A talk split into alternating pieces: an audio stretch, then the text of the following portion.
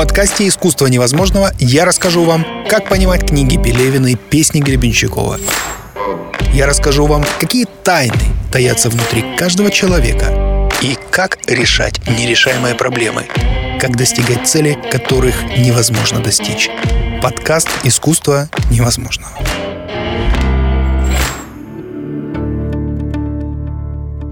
И снова всех приветствую. Это канал «Искусство невозможного». И я рад встретиться с вами снова в 5782 новом году по еврейскому календарю. Я записываю первый подкаст в этом году как раз в этот замечательный день, э, в день Нового года. И еврейские святые говорят, что этот год должен быть замечательным во всех отношениях. Желаю вам именно такого года, чтобы у вас было много побед, много удивительных открытий, чтобы вам ни в коем случае не было скучно, но чтобы вам было радостно, чтобы вы закончили этот год счастливыми, обогащенными знаниями, впечатлениями, деньгами, счастьем, людьми. Итак, канал «Искусство невозможного». Подкаст «Искусство невозможного». Один из моих друзей попросил э, рассказать, почему я назвал э, канал «Искусство невозможного». Я ответил ему следующее, я надеюсь, вам тоже будет интересно узнать. Э, дело в том, что каждый из нас заперт в рамки возможного. Наше возможное определяется тем, как мы воспитывались, в какой семье мы выросли, в какой стране, какой у нас цвет кожи, на каком языке мы разговариваем, э, сколько у нас денег, каковы у нас возможности. В общем, всеми э, вот этими вещами очерчиваются рамки нашего возможного. И по большому счету, действительно, мы не можем прыгнуть выше головы. Но существуют технологии, существует целый пласт знаний, который позволяет таки сделать это. Перейти из возможного в мир невозможного.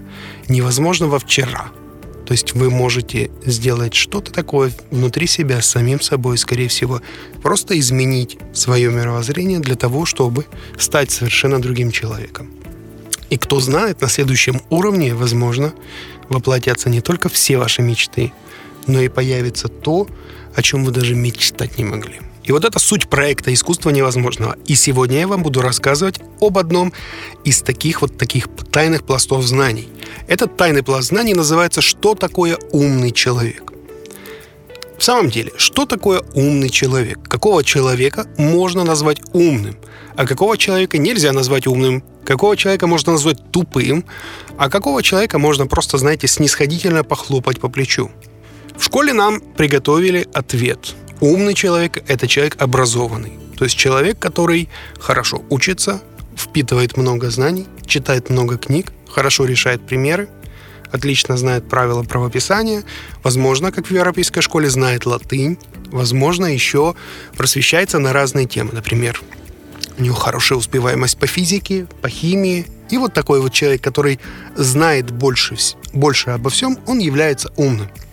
Таким образом, наша школьная система ставит умный равно образованный. Так ли это?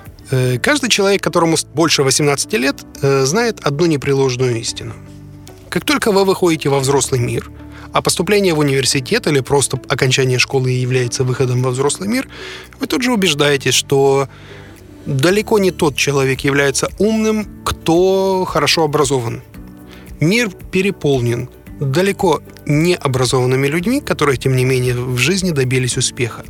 Таким образом, э, следующая категория «умный человек» — это человек, который сумел добиться успеха. То есть это человек чаще всего в нашем представлении быстрый, сильный, оборотистый, хваткий, умеющий пройти, договориться, добиться, продавить. То есть это такой вот классический харизматический лидер – или может быть человек, который э, знает, э, как правильно вписаться в систему. Таким образом, после того, как мы расстаемся с идеей, что умный человек – это образованный человек, мы приходим к идее, что умный человек – это, скажем так, человек разумный в практическом смысле, то есть это человек практики. И действительно, человек практики имеет очень много преимуществ по жизни. Это вот тот классический троечник из нашего примера, часто распространенного, где в школе он учился на одни тройки, еле успевал, вообще его собирались оставить на второй год, а потом он вдруг вышел и почему-то создал бизнес. И вот сегодня те, кто были вчера отличниками, работают на этого троечника. То есть это вот такой вот себе образ идеального умного человека, но уже во взрослом восприятии. Итак, это второй пример умного человека. Но действительно ли этого человека можно назвать умным во, всем, во всех смыслах? И вот жизнь движется дальше. И вот этот вот сильный, пробивной, практичный, умный человек вдруг оказывается совершенно не приспособленным к некоторым жизненным испытаниям. Например, у него могут быть совершенно неполадки э, с судьбой, да, то есть при том, что он умеет заработать денег, он вдруг оказывается несчастливым, глубоко несчастливым. Вдруг у него оказывается какая-то странная жена, у него оказывается 10 разводов, 15 внебрачных детей. Он э, то ли подсел на бутылку, то ли он не знает, что с собой э, делать в жизни. То есть этот человек, который умеет заработать и который еще вчера был для нас эталоном ума, он сегодня оказывается человеком, который не способен навести порядок в собственной жизни. Кроме того, как только его структура выросла, у него появился довольно умный подчиненный, который через время ушел э, создал параллельный бизнес, перетянул всех сотрудников и переиграл своего бывшего шефа. Таким образом, человек, который еще вчера считался умным, он вдруг все потерял. То есть он вовремя не почувствовал, куда, как нужно изменить компанию. Он вовремя не сориентировался. Либо он позволил себя обмануть. Либо, как это часто бывает, его нашла оборотистая молодая леди, которая выкачала из него все деньги и, собственно, сидит на нем вместе со всей своей семьей. Тоже нередкий случай. И таким вот образом мы эмпирически, то есть из личного опыта, видим, что умный человек – это как раз вот эта вот барышня, которая нашла себе уже преуспевшего такого молодого человека или уже не молодого человека и сумела несколькими э, взглядами, несколькими проверенными приемами, сумела его прикрепить к себе. Легко ли это? Попробуйте. Вы узнаете, что это совершенно нелегко. Но кто в этой ситуации оказывается умным? Оказывается, что выглядит умной эта барышня. Потому что при всем том, что наш человек, который сумел добиться успеха в жизни, он личность глубоко неординарная, она его достаточно легко переиграла, причем в том поле силы, о котором он и не подозревал. Итак, это поле силы называется эмоции. Это совершенно третий плацдарм, и быть умным человеком с точки зрения эмоций – это нечто совершенно другое, оно отличается от образованности в интеллекте, и оно отличается от э, лидерских навыков в теле. Итак, быть умным в эмоциях – это чувствовать ситуацию, это уметь наладить контакт с другим человеком, это умение вовремя переключиться, это некая интуитивная такая вот линия поведения, это непредсказуемость, это скорость, это Э, умение поддерживать множество связей. Это умение э, идти на нестандартные поступки, общаясь с другим человеком. Таким образом, умный человек в эмоциях, он действует по какому-то совершенно неведомому алгоритму, о котором и догадываться не могут люди образованные и люди харизматичные и сильные. Но это тоже умный человек. Итак, мы набросали три модели поведения. И в каждой из этих моделей существует свой принцип разумности. Теперь три важных момента. Первый момент. Когда-то я рассказывал вам, послушайте предыдущие подкасты, что у каждого человека есть тело, есть эмоции и есть интеллект. Так вот, приведенные примеры умности, они целиком и полностью повторяют это разделение. Можно быть умным человеком с точки зрения практики, с точки зрения бытийности, силы, скорости, настойчивости, умения работать это, скажем так, умность в теле. Следующая умность – это умность в эмоциях.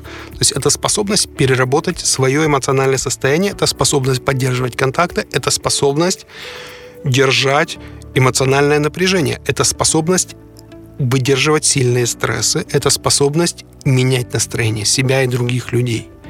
Это тоже мы можем назвать умным человеком. И, наконец, разумность. Умность классическом смысле это образованность, то есть это развитость интеллекта. Является ли что-то из этого более важным или менее важным? Отметим второй момент. Нет. Вот эти умности, они существуют как бы в параллельных вселенных. И нельзя сказать, что, скажем, телесный человек умнее эмоционального или наоборот. Хотя, если вы спросите, например, интеллектуала, что он думает о блондинке, которая сидит э, в дорогом баре, охотится на очередного толстосума, которого хочет охмурить и жить, скажем, пару лет за его счет, он скажет, господи, да она же тупая. Но с точки зрения этой блондинки он не, не, не представляет из себя никакого интереса, потому что у него нет денег, и вот тут э, вспоминается известный еврейский вопрос. Если ты такой умный, то почему ты такой бедный? Таким образом, в глазах этой блондинки самый образованный человек может, быть, э, может выглядеть как совершенно лузер, и она имеет аргументы для того, чтобы это доказать. Ну и, наконец, э, если интеллектуалу показать человека сильного, харизматичного, но не интеллектуального, он, конечно же, заметит, что этот человек не является интеллектуально развитым. И даже если они начнут о чем-то говорить или что-то придумывать, интеллектуал будет иметь преимущество. Но э, со временем он обнаружит, что в реализации идей, в воплощении, вот этот человек, которого он считал недалеким и недостойным, он, оказывается, имеет на, на руках целую кучу козырей. Потому что интеллектуал способен рождать замечательные идеи, но воплощать их для того, чтобы их воплотить, необходима настойчивость, необходимо терпение, работоспособность, пробивная сила, то есть те качества умности, те качества разумности, которыми интеллектуал обычно не обладает. Таким образом, мы можем говорить, скорее всего, об универсальном критерии умности. Это третий момент. Э, универсальный критерий умности – это добился ли ты успеха. То есть, если ты умный, то ты успешный. Если ты умный, ты счастливый. Если ты умный, ты здоровый. Если ты умный, у тебя все получается. Если ты умный, то ты плюс, плюс, плюс, и ты постоянно растешь и развиваешься, и у тебя жизнь идет в гору. Если ты не умный, то тебя преследуют неудачи. Если ты не умный, тебя э, используют окружающие, которые более умные. Если ты не умный, ты не можешь, не можешь и не можешь. Вот это вот такой универсальный критерий умности или неумности существует сегодня в обществе. Что вы можете делать с этим критерием? Вот тут мы сделаем небольшой перерыв, и после перерыва я продолжу рассказывать, какого же человека можно считать умным. Напомню, это подкаст «Искусство невозможного». Подкаст «Искусство невозможного». Итак, друзья, привет еще раз. Напоминаю, сегодня мы говорим о таком явлении, как что такое умный человек. То мы говорим о явлении умности. Что такое умный человек? Мы выяснили несколько минут назад, что умность бывает разной. Что бывает умность интеллектуальная, бывает умность практическая и бывает умность эмоциональная. Это три совершенно разных поля силы, но и там, и там, и там бывают умные люди и глупые люди. Причем бывают интересные комбинации, где, например, человек э, образованный и с развитым интеллектом, он может быть совершенно глупым эмоционально. Или очень частая ситуация, что мощный, э, напористый, э, сильный какой-то бандит, какой-то держащий в ежовых рукавицах целый город, он оказывается жертвой какой-то довольно хрупкой, невзрачной, довольно некрасивой барышни, которая, тем не менее, вытворяет с ним такие вещи, э, ну, о которых вообще невозможно было даже заподозрить. То есть она ему закатывает истерики, она от него требует, она ему управляет буквально. И вот этот вот огромный, или не огромный, но однозначно страшный человек, э, которого боится огромное количество других людей, от которого зависит огромное количество других людей, он ведет себя просто как ребенок. Почему это происходит? Да, ровным счетом потому, что в эмоциях, скорее всего, он достаточно недалек. И вот эта вот маленькая хрупкая барышня из нашего примера, скорее всего, она его переигрывает за счет вот какой-то неведомой силы. И он, будучи умным в теле и в бизнесе, и в умении добиться цели, он совершенно ребенок в эмоциях. Таким образом, я думаю, вы замечали, что весь мир наполнен э, разного рода вот такими вот умными людьми. Умными равно сильными, умными равно успешными.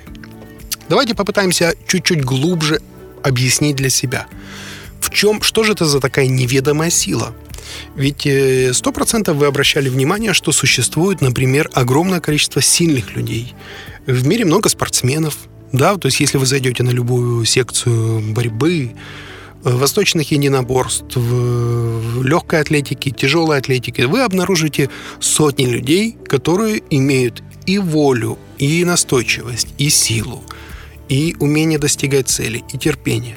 Тем не менее, из этих людей только единицы оказываются успешными. То есть все остальные люди, они как бы достигают довольно средних результатов. И вот выше головы как бы не могут прыгнуть. Но те немногие, которые сумели добиться, они сумели найти какой-то вот секрет. То есть они работают же на том же поле силы. То есть, например, бывший борец – он вдруг создает бизнес, но он опирается на все те же навыки, которые он когда-то выработал. То есть терпение, настойчивость, напористость, умение достигать цели, умение действовать э, в сжатые сроки, переваривать большие нагрузки. То есть он является успешным ровно в том, в чем могли бы быть успешными другими, но они не являются. В чем секрет? Пришло время дать э, какое-то более-менее научное название вот этим трем коэффициентам. Коэффициентам умности. Образованность и развитость интеллекта мы охарактеризуем привычным нам IQ. Э, IQ да, издавна уже, уже много десятилетий используется как такое универсальное обозначение разумности человека. То есть человек имеет высокий IQ, если он не просто имеет некую информацию у себя в голове и не просто условно окончил Оксфорд или Гарвард, а если он способен прилагать эти знания и решать э, сложные задачи на практике. Коэффициент EQ является для эмоций ровно тем же самым, чем является коэффициент IQ для интеллекта. EQ в современном мире измеряет э, так называемую способность к социализации, к стрессоустойчивости и прочие параметры, которые входят в составное название эмоциональный интеллект. И вот люди с развитым эмоциональным интеллектом Обычно это лидеры, обычно это коммуникаторы, обычно это хорошие актеры, обычно это музыканты. Э, и люди вообще творческих профессий, они Э, могут называться эмоционально умными, то есть у них высокий EQ. И с, точность, с, точ, с точностью до наоборот, люди с низким EQ э, имеют слабый эмоциональный интеллект, и они характеризуются различными видами провалов. Например, провал в, в эмоциональной сфере, как э, подверженность негативным эмоциям, или зависимость от алкоголя, никотина, э, наркотиков, не дай бог, или неспособность э, выдерживать сильный стресс, или э, неспособность наладить контакты с другими людьми и удержать атмосферу в, в семье, в коллективе, среди друзей. То есть высокий IQ равно умный человек в эмоциях. И, наконец, третий коэффициент – это VQ. VQ – это коэффициент, характеризующий развитие назовем это так, телесного интеллекта. VQ – это то же самое, что IQ в интеллекте и EQ в эмоциях.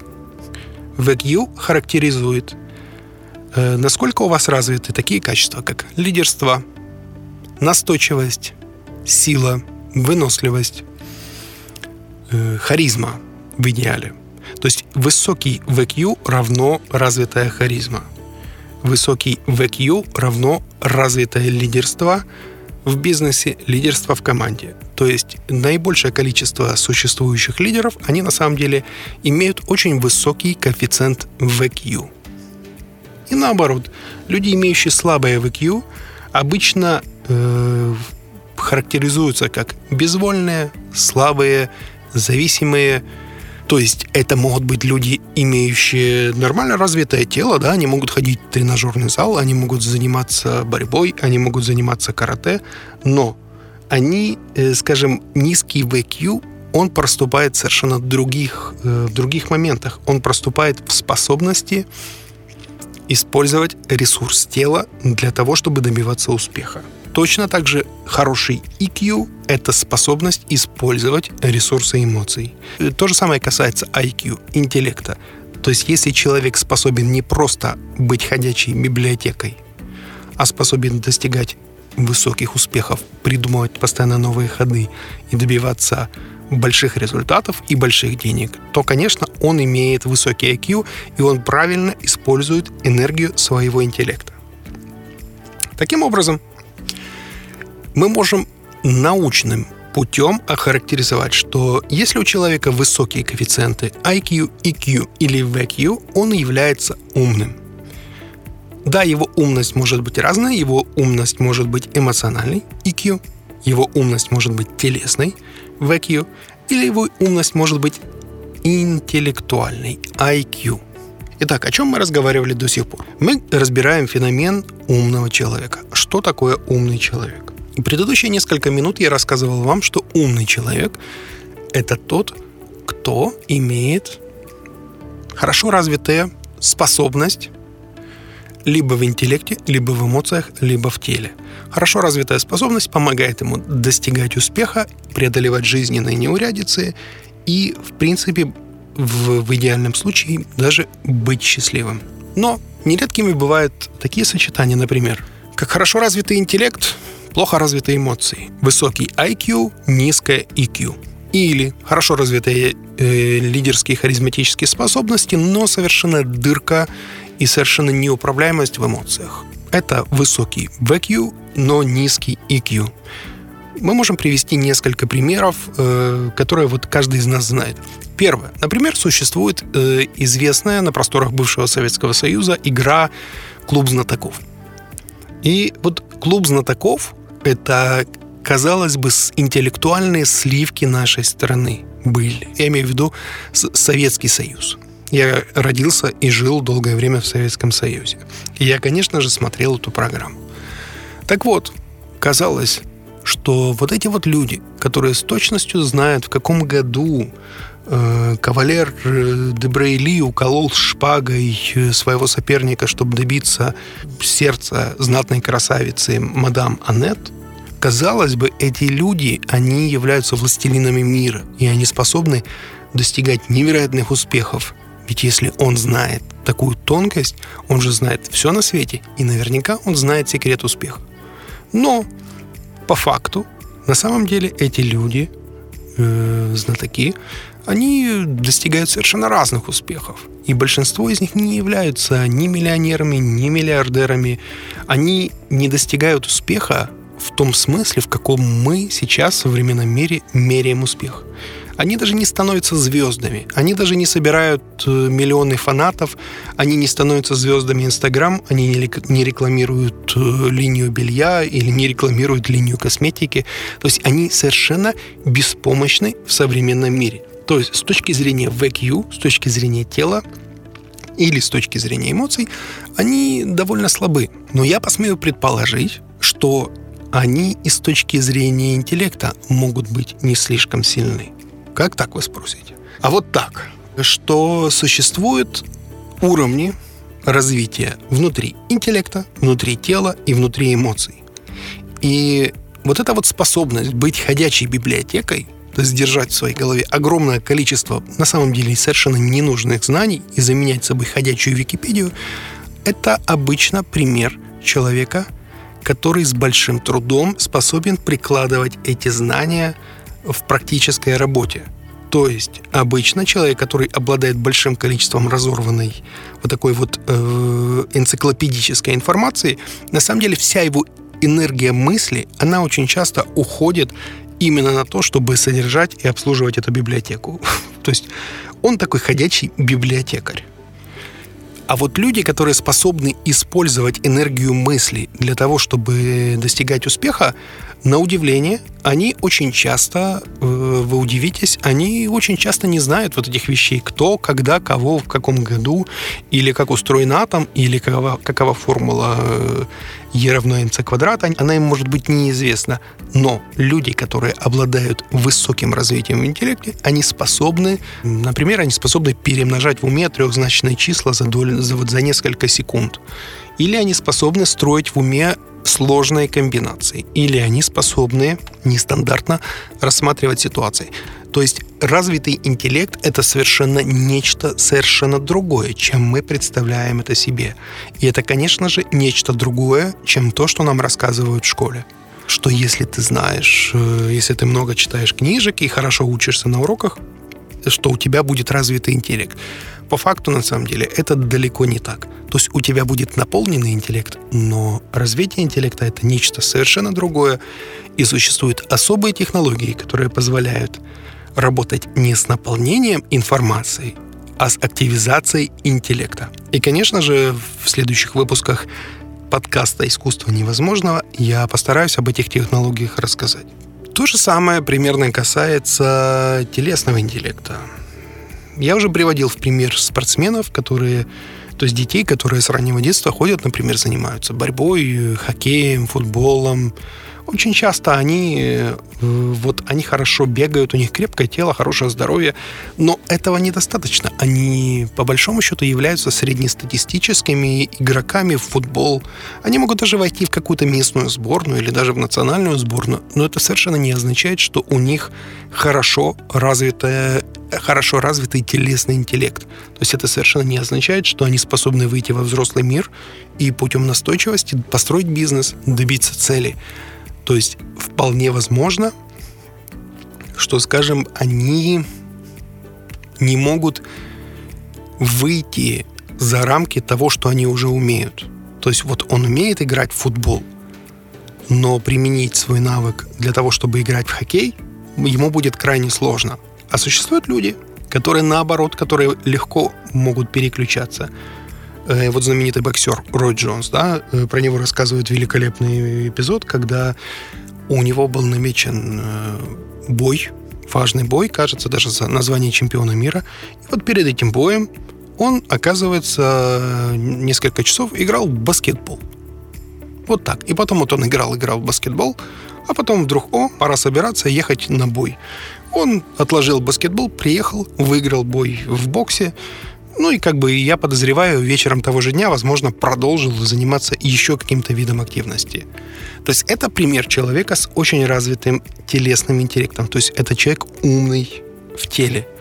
И по Рою Джонсу мы видим, что вот он личность довольно разносторонняя, у него есть и бизнес, у него он и рэп читает, он и выступает с какими-то инициативами. То есть это совершенно другой вид жизни, совершенно другой ритм жизни. Поэтому, если вы считаете, что вы повели своего ребенка, например, на спортивную секцию, и это решит все вопросы, нет. Если вы хотите, чтобы ваш ребенок, ребенок помимо того, что он будет просто хорошим спортсменом с крепким здоровьем, чтобы он был еще и успешным, вам необходимо, конечно же, прилагать усилия для того, чтобы развивать в нем такое качество, как харизма, такое качество, как лидерство. И это особые технологии, и я тоже о них постараюсь рассказать в следующих выпусках «Искусство невозможного». Ну и, конечно же, эмоциональный интеллект. Самая сложная, самая непостижимая сфера деятельности человека, и, вы знаете, самая благодатная для развития, на мой взгляд. Потому что ничто не дает такого, такой разумности человеку, любому человеку, мужчине, женщине, ребенку, взрослому, старику. Ничто не дает такого прироста в разумности, как э, развитие эмоционального интеллекта. Не зря именно через эмоциональный интеллект двигались во все времена святые, разного рода подвижники, э, то есть мистики, люди, которые искали каких-то прозрений. Э, Все на самом деле очень просто. Эмоциональный интеллект имеет самую большую интенсивность, самую большую внутреннюю скорость э, по сравнению с телом и с, по сравнению с интеллектом. То есть пока интеллектуал просто обдумает один момент, а телесник успеет, например, сделать 10 дел, э, у эмоционального человека может э, внутри в его внутреннем темпоритме уже пройти несколько лет. То есть он успеет прожить нечто, почувствовать, осознать, переварить, он может э, измениться полностью именно вот за это время. И за следующий промежуток времени тоже. это знаете, с чем можно сравнить? Интеллект это такая вот, э, такие вот санки, такая вот тележка, которая, э, самокат, который приходится отталкивать ногой. Тело это уже мотоцикл, Мотоциклы причем бывают разные, бывают маломощные, бывают для грязи, бывают мотоциклы спортивные, бывают чоперы с громким звуком. Ну вот, скажем, по сравнению с интеллектом и с вот этим самокатом, мотоцикл движется уже, ну, на порядок быстрее. И тут представьте, что эмоции — это вот наша славная авиация. Это вертолет, это самолет, это фигуры высшего пилотажа, это перемещение не только по поверхности Земли, но в трех измерениях. Э, и вот эмоции являются вот таким наиболее прогрессивным, на мой взгляд, но я уверен, что женщины меня поддержат, женщины всей планеты поддержат, что очень часто истинный показатель умного человека – это, конечно же, прежде всего разумность в эмоциях. В чем это выражается? Обычно это выражается в таком показателе, как взрослость. То есть взрослость – это способность чувствовать сложные вещи. Это способность э, чувствовать любовь, сострадание. Это способность оценивать ситуации с разных сторон. Это не одна эмоция, которую я чувствую на протяжении дня, а это целая гамма чувств, сложных настроений. То есть это способность в единицу времени проживать жизнь полнотело и эффективно. И женщины согласятся, что вот таких вот умных людей, их достаточно немного, даже среди женщин, которые всю жизнь находятся в основном в поле эмоций и всю жизнь занимаются тем, что они умнеют, умнеют и умнеют. И насчет умности, очень часто, я думаю, вы замечали, что маленькие дети, мальчики и девочки, они очень сильно отличаются. Потому что девочки, они буквально взрослые уже с такого возраста, 3-5 лет. Они, они, они как будто, знаете, взрослые люди, запечатанные в маленьком теле. А мальчишки очень долго не взрослеют. Они остаются детьми. Но высший показатель взрослости – это способность намеренно становиться ребенком. Это удивительное свойство. То есть по мере того, как человек становится взрослее, у него появляется, перед ним появляется вызов, где он может не просто понимать сложные вещи и осознавать, но и может сознательно переходить в качество ребенка и чувствовать счастье, чувствовать беззаботность, чувств, искренне радоваться жизни, искренне радоваться миру. Это вот то, чего всем нам действительно не хватает. Итак, куда-то я так далеко уже отошел от содержания, давайте вернемся. Подкаст «Искусство невозможного». Как обычно, я собирался рассказать быстро, но рассказал долго. Итак, давайте напомню, что я тут успел рассказать. Итак, в первой части мы касались э, с самого начала того, что умный человек – это далеко не такое однозначное понятие. И умный человек может быть совершенно по-разному умным. Он может быть интеллектуально умным, он может быть бытийно умным, то есть он может быть практично, хватко умный, и он может быть и эмоционально умным. Во второй части, после небольшого перерыва, мы рассуждали о том, что, что же такое умность, например, в интеллекте, что такое умность в теле, что такое умность в эмоциях. И я рассказывал практические примеры того, что такое, э, вот, что такое умность изнутри, что существуют уровни развития уровни развития интеллекта, уровни развития тела, уровни развития эмоций. И, например, могут быть такие комбинации, как, например, высокий уровень развития в интеллекте, низкий уровень развития в теле. То есть это такой вот э, чахлый профессор. Или высокий уровень развития эмоций, но низкий уровень развития тела. Это, скажем, такая вот э, актриса со слабым здоровьем. Или, например, может быть высокий уровень развития в теле, но слабый уровень развития в интеллекте. Это такой вот классический бандит, который, тем не менее, держит под своим контролем целый район или целый город. Это все примеры умности. Что же из-за этого является лучше? Существует ли какая-то умность, которая умнее других умностей? Мне интересно на этот счет ваши соображения. Если они у вас будут, пожалуйста, пишите в комментариях к этому выпуску. Мне действительно интересно. Возможно, я вижу далеко не все аспекты я много об этом думал, но я готов рассмотреть альтернативные точки зрения, и вполне возможно, вы натолкнете всех нас на какие-то чудесные открытия. Итак, я пока что изложу свою точку зрения. Существует ли умность, которая умнее других умностей?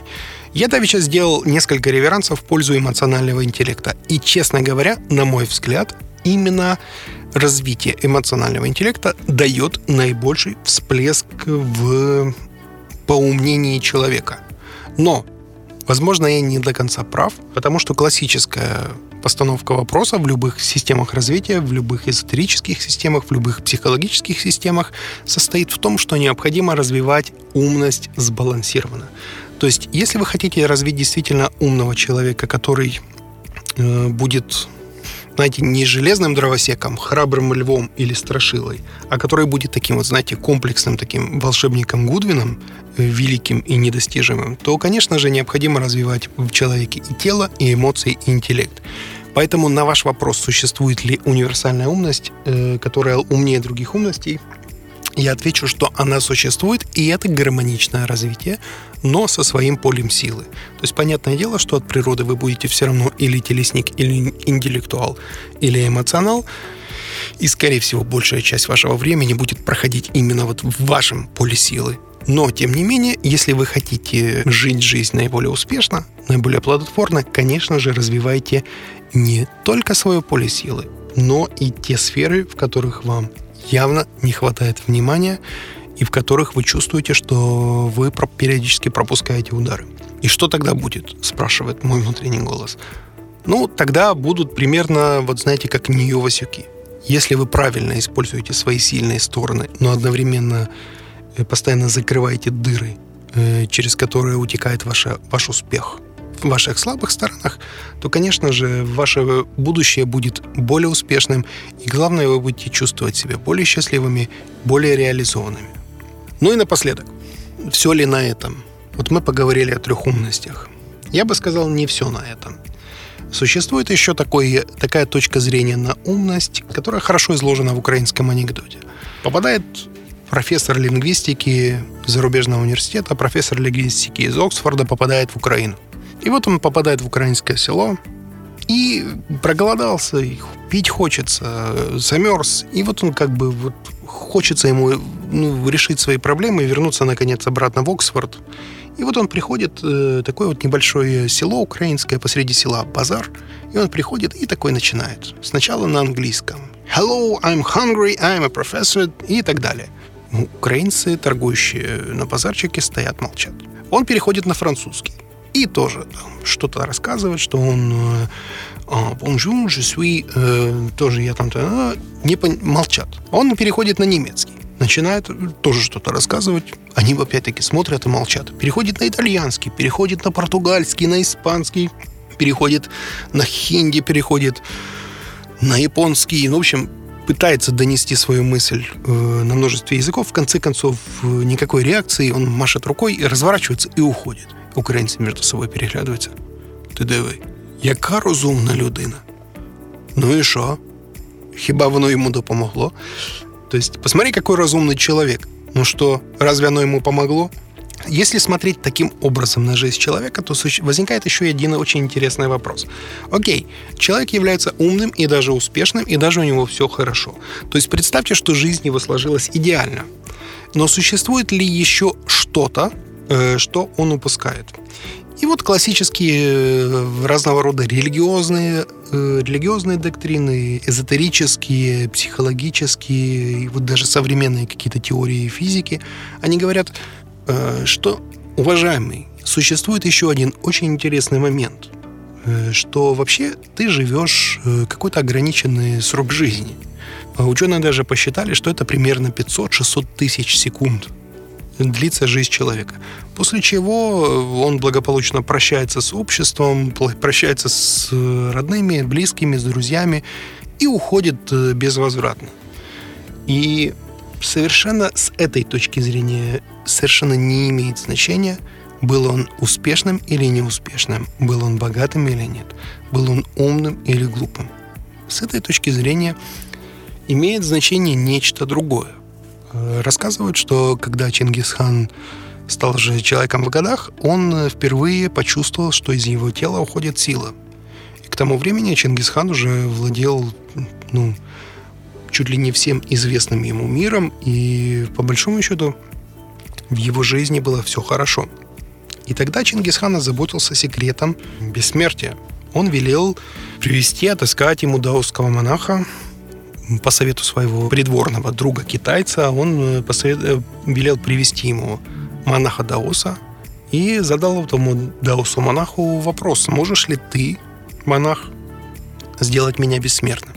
Монах поговорил с Чингисханом, задал ему несколько вопросов и вынес ему страшный вердикт, что нет, Чингисхан, ты не сможешь стать бессмертным.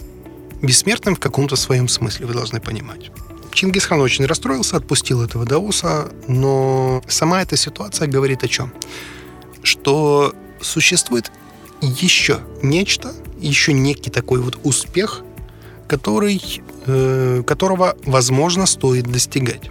Что это за успех, э, мне сложно вам сказать. Э, это успех, который связан с вопросом, каков смысл моей жизни, в чем он. И вот когда человек начинает задаваться этим вопросом, он начинает искать отгадки в совершенно ранее неинтересных ему сферах, например, в религии, в истории, в философии, в эзотерике. И вот там начинается некий совершенно новый этап, который совершенно переворачивает представление о том, что же такое умный человек. И вот уже с точки зрения большого такого вот пути, который предстоит пройти, умность — это нечто, что можно описать притчей про суфийскую святую Рабию.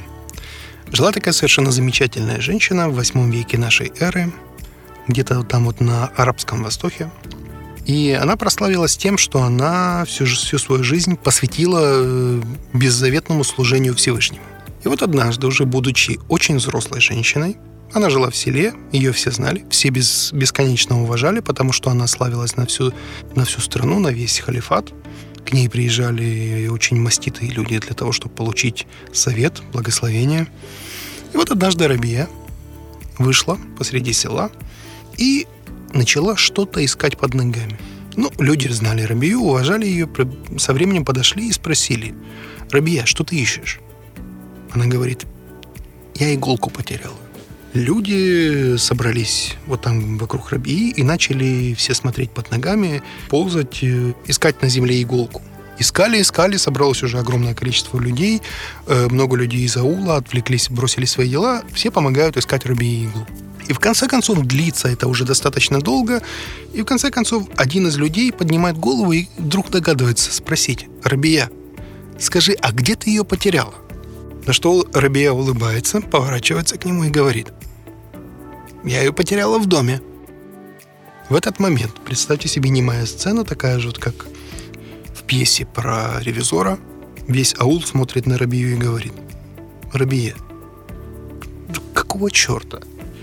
Почему ты потеряла иглу в доме, а ищешь ее здесь, посреди аула, на площади? На что Рабия улыбается и говорит, а вы? И вот тут звучит знаменитое слово – а вас можно назвать умными людьми? Почему вы потеряли счастье внутри, а ищете его снаружи? И на этих словах она разворачивается и оставляет вот эту вот толпу молчащих людей и уходит к себе домой. А благодаря, видимо, кому-то из этих людей эта история дошла до наших дней. То есть, о чем говорила Рамбия? Она говорила о том, что быть умным человеком это найти нечто, правильно использовав время своей жизни. Я думаю, больше об этом сейчас точно говорить не нужно. Итак, это был подкаст из серии «Искусство невозможного». Первый день Нового года по еврейскому календарю. Я вас поздравляю с 5782 годом. Желаю, чтобы он у вас был счастливым. И сегодня мы говорили о том, что же такое умный человек – и можно ли свести понятие «умный человек» к чему-то одному? Подписывайтесь, ждите следующих выпусков. Был очень рад вернуться и возобновить серию подкастов. Спасибо вам. До встречи. В подкасте «Искусство невозможного» я расскажу вам, как понимать книги Пелевина и песни Гребенщикова. Я расскажу вам, какие тайны таятся внутри каждого человека – и как решать нерешаемые проблемы, как достигать цели, которых невозможно достичь. Подкаст «Искусство невозможного».